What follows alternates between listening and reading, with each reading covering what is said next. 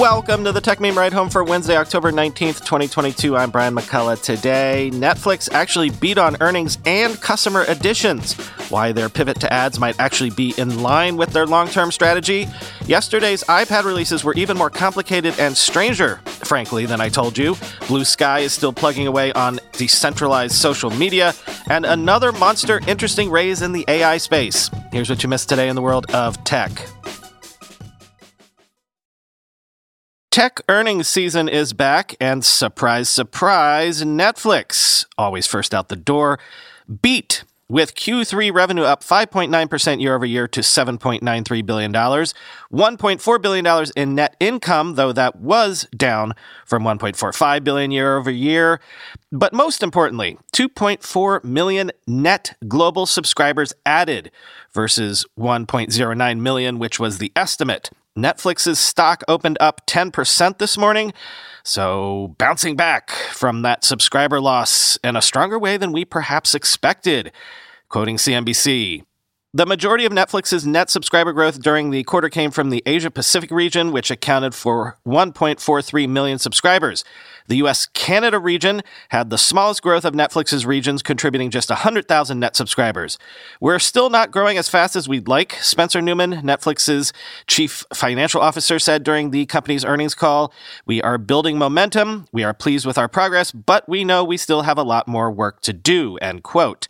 Netflix forecast it would add four and a half million subscribers during its fiscal first quarter and said it expects revenue of $7.8 billion, largely due to currency pressures overseas, end quote. On that analyst call, Netflix said it plans to stop sharing projected subscriber numbers in its earnings going forward, starting in Q4 2022. Instead, they want to stress new revenue streams like ads and paid sharing. And Netflix VP of Gaming, Mike Verdu, said the company is, quote, seriously exploring a cloud gaming offering and plans to open a new gaming studio in Southern California. Quoting TechCrunch. It's a value add. We're not asking you to subscribe as a console replacement, Verdu said on stage. It's a completely different business model. The hope is, over time, that it just becomes this very natural way to play games wherever you are, end quote. Since it announced its foray into gaming, Netflix has 14 games in development in its own studios and has 35 games on the service now. In total, Verdu said it has 55 games in flight at present. These games include experiences based on original IP like Stranger Things, as well as licensed IP like SpongeBob SquarePants. Netflix is also developing original games, end quote. So remember when I used the break glass in case of emergency analogy with Netflix recently?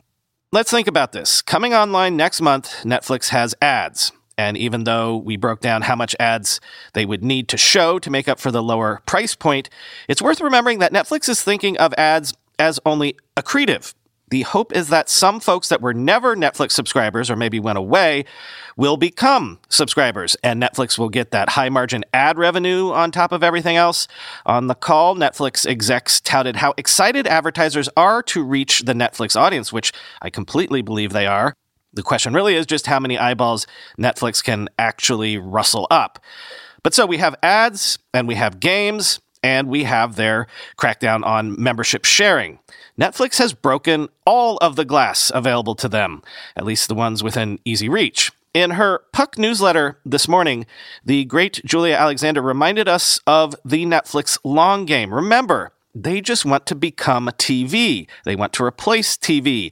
And in a way, the pivot, especially to ads, might only play into that long term strategy after all. Like, what if this move continues Netflix's focus on its own owned and operated sitcoms and procedurals that advertisers lust over, but Netflix largely hasn't served them to date? What if Netflix can make its own Law and Order franchise, in short? Quote, Today's earnings report notes that shareholders shouldn't expect to see material effects in Q4 from ads, but the core innovation here and the key signal to the street is Netflix's change in mindset from pursuing exponential growth to a more sustainable P&L. While Netflix likely hasn't hit its final subscriber ceiling in the US and Canada, future growth will most likely remain incremental at best. A large percentage of those homes, about 80% that want Netflix, already have it or engage with its content via piracy, according to Pivotal Research Group. But that still leaves some six and a half to eight million potential new subscribers that Netflix could attract in the UCAN, which is the United States and Canada region, in 2023 with its hybrid advertising product, according to some analysts. The annual revenue per user from an ad supported tier could eventually be higher than the ad free tier, depending on adoption, usage, and advertising CPM. Former Disney streaming head Kevin Mayer, for example, previously noted that annual revenue per user from Hulu's ad supported tier was higher than the ad free tier when he was overseeing that division. And presumably, it's potentially easier for Netflix to build an ad business atop a stable subscriber business than it has been for traditional ad supported media companies to enter streaming. I would argue that it's because of advertising that certain types of shows still flourish. Procedurals and sitcoms, for example, are broadcast staples. CBS airs a plethora of cop shows with built in act breaks for ads. The same goes for ABC and sitcoms like Modern Family and Blackish, which could sustain their runs because of the mix of audience demand and advertisers wanting to reach those audiences. Right now, a lot of those network hits are thriving on streaming. One of the most watched shows on Netflix week after week in the US is Criminal Minds, according to Nielsen. Netflix's head of drama, Jinny Howe, told Deadline back in August that Netflix is, quote, really, really interested in an NCIS or a Law and Order SVU, noting that these are series that we as fans have loved over the years and would be excited to explore at Netflix. It helps that those are shows that advertisers love too. To truly replace the long running series that subscribers value, after all, Netflix needs to build out its own slate. Advertising can help keep the company alive during that period, end quote.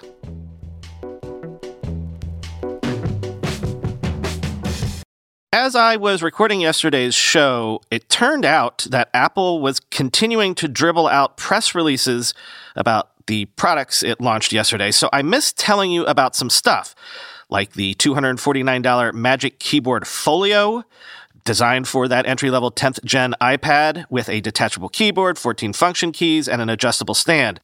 Also, I miss noting that on that iPad, the camera is now in landscape mode. I miss noting that the same iPad got Apple Pencil support, but since that same iPad also switched to USB C, to actually use the pencil with the entry level iPad, you need to buy a $9 pencil to USB accessory, though it will be included in the box with future Apple Pencils.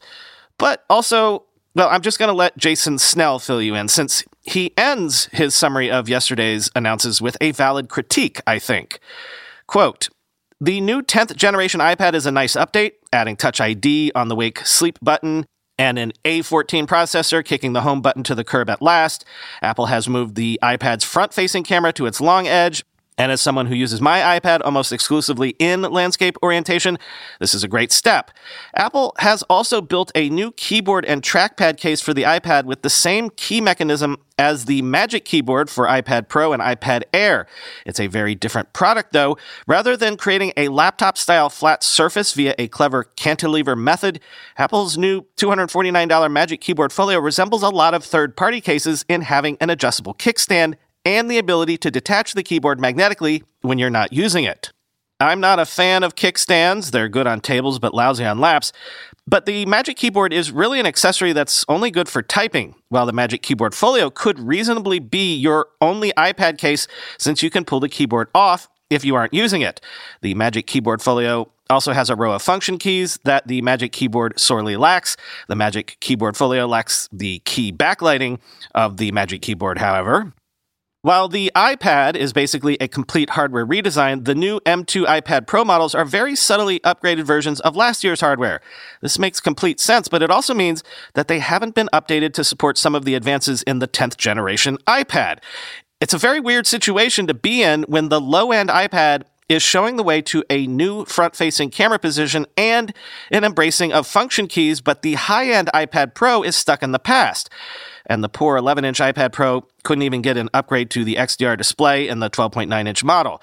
Just as with the MacBook Air and MacBook Pro, the move from M1 to M2 will offer some nice but modest speed boosts for the iPad Pro, and Apple is smart to show off video apps like DaVinci Resolve and Octane X that really take advantage of the full power of the M2. But when I see Apple boasting about how the M2 can be put to work for serious video work with these apps, it's bittersweet because I'm reminded that Apple's own Pro Video app, Final Cut, still hasn't made it to the iPad.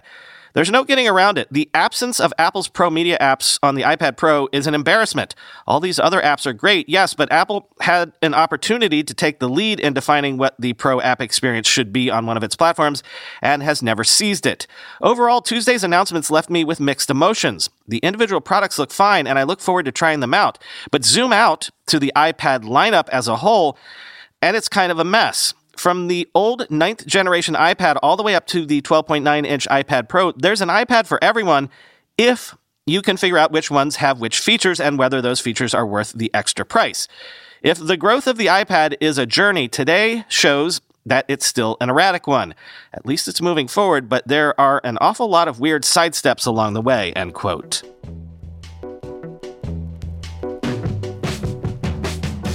By the way, did you remember that this was happening?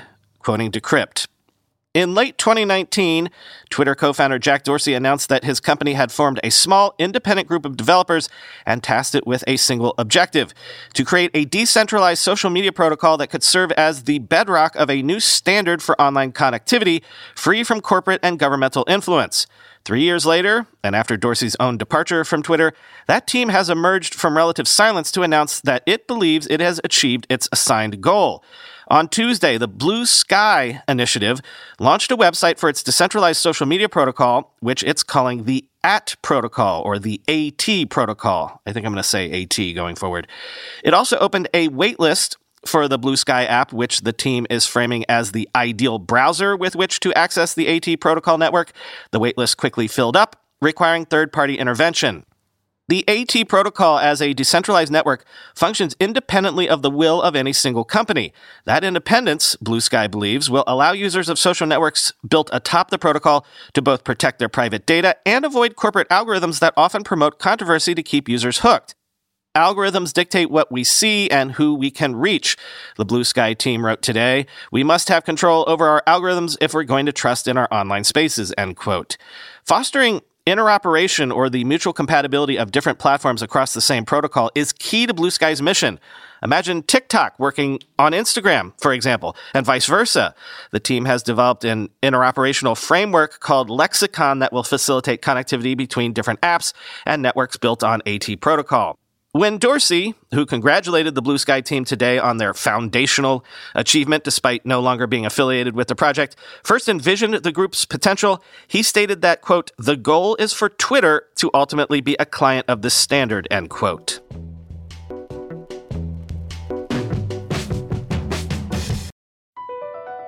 BP added more than $70 billion to the U.S. economy in 2022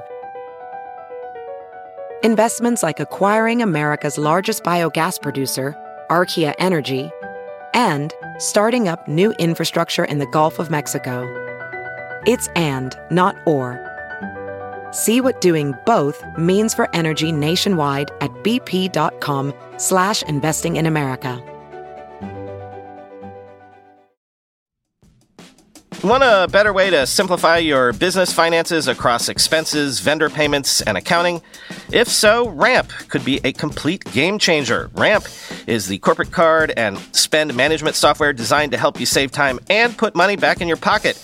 Ramp gives finance teams unprecedented control and insight into company spend.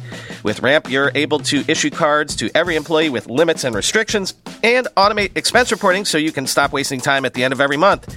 Ramp's accounting software automatically collects receipts and categorizes your expenses in real time so you don't have to. You'll never have to chase down a receipt again, and your employees will no longer spend hours submitting expense reports. The time you'll save each month on employee expenses will allow you to close your books eight times faster. Ramp also saves you money. Businesses that use Ramp save an average of 5% the first year. Ramp is easy to use. Get started, issue virtual and physical cards, and start making payments in less than 15 minutes, whether you have five employees or 5,000. And now, get $250 when you join Ramp. Just go to ramp.com slash techmeme. Ramp.com slash techmeme, R-A-M-P dot com slash techmeme. Finally today, it was in our last Twitter space the one that we recorded on September 29th, which we released on October 1st, where at the end of the show, as an aside, I suggested to Chris that VC eyes, at least, were turning to the AI space. Now, I'd like to think I'm good at prognosticating, and in theory, reading the tea leaves and trend spotting the technology space is my literal job with this podcast. It's why you listen, I would hope. But I'm not exactly egotistical enough to feel certain that my musings every day can reliably become fact. But look, we had that billion dollar stability AI seed round raise yesterday, and now we've got a billion and a half Series A raise from AI company Jasper. Jasper is a service that leverages AI to generate marketing, art, and copy, and raised a $125 million Series A led by Insight Partners and a whole murderer's row of big name VCs at a $1.5 billion valuation. So, in just two days this week, we've seen a unicorn seed and a unicorn and a half Series A. Those are huge monster raises. They would have been huge monster raises a year ago when markets were at their heights. They would be huge monster raises in any market at any time in history. So, something, something, AI is hot. But some more details here. This new one, this Jasper, is a company that is literally plugging into the generative AI APIs that are out there now. So, whereas yesterday's raise was for a maker of those AI platforms. This is about a business being built on top of those AI platforms, which, if the valuation suggests the sort of traction they're seeing, is nothing but bullish for building businesses in the space. Quoting TechCrunch. CEO Dave Rogenmoser launched Jasper early last year with JP Morgan and Chris Hull, who together largely bootstrapped the company. Rogan Moser is a Y Combinator alum, having co founded Proof, a startup that used algorithms to customize businesses' websites. Morgan and Hull, who have backgrounds in business to business marketing and process automation, also helped to co launch Proof, whose technology laid the groundwork for Jasper. I'm a marketer by trade and have long been interested in AI and saw how it was becoming more tangible and accessible, moving from theory and academia into a transformative applied technology that could help people. Rogenmoser said. With the advent of OpenAI's GPT 3, we saw an opportunity to launch an AI content platform that could help businesses and professional creators brainstorm and do their work more quickly and efficiently, end quote. Jasper leverages AI to generate content for blog articles, social media posts, website copy, and more. Using the platform, customers can describe in natural language what they want Jasper to write, whether a keyword rich piece designed to rank well in search engines or existing content repurposed with additional context. Plenty of startups also do this. Copy AI, Writesonic, PepperType, WordTune, and Simplified, to name a few. In fact, TechCrunch recently wrote a survey of the market for AI powered copy generating ad tech vendors, which is robust. Copysmith last April secured $10 million in financing for its AI powered content generation platform, while Copy AI closed a $10 million round in October.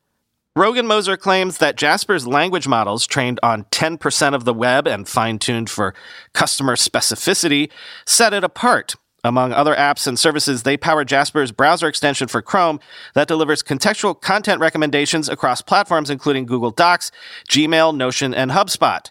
The folks that will win at generative AI will be ones that have the best feedback loops, he said. We're committed to building the best feedback to AI loop, end quote.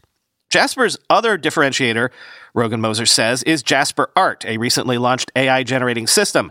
As with systems such as DALL-E 2, Jasper Art turns prompts into images, letting users adjust aspects like the medium, e.g., canvas or pastel, art style, say Van Gogh, and mood. While a number of free and paid alternatives to Jasper Art exist, see Stable Diffusion, Pixelz AI, and Midjourney to name a few, Rogenmoser pitches it as an art generating system specifically designed for marketing applications like creating copyright free stock photos. He says that one early adopter, Mongoose Media, is using Jasper Art to generate flat lays and backgrounds at scale around product images for its designers. According to Rogenmoser, Jasper has more than 70,000 customers and generated $40 million in revenue last year. The company expects to end 2022 with over double that revenue, $90 million, buoyed by the buzz around AI for ad tech and MarTech. We are a hyper-growth company that is also focused on profitability, Rogenmoser said. The pandemic has accelerated this business. As organizations look for ways to find efficiencies within teams, AI generation is the natural choice to augment creators and teams, end quote quote.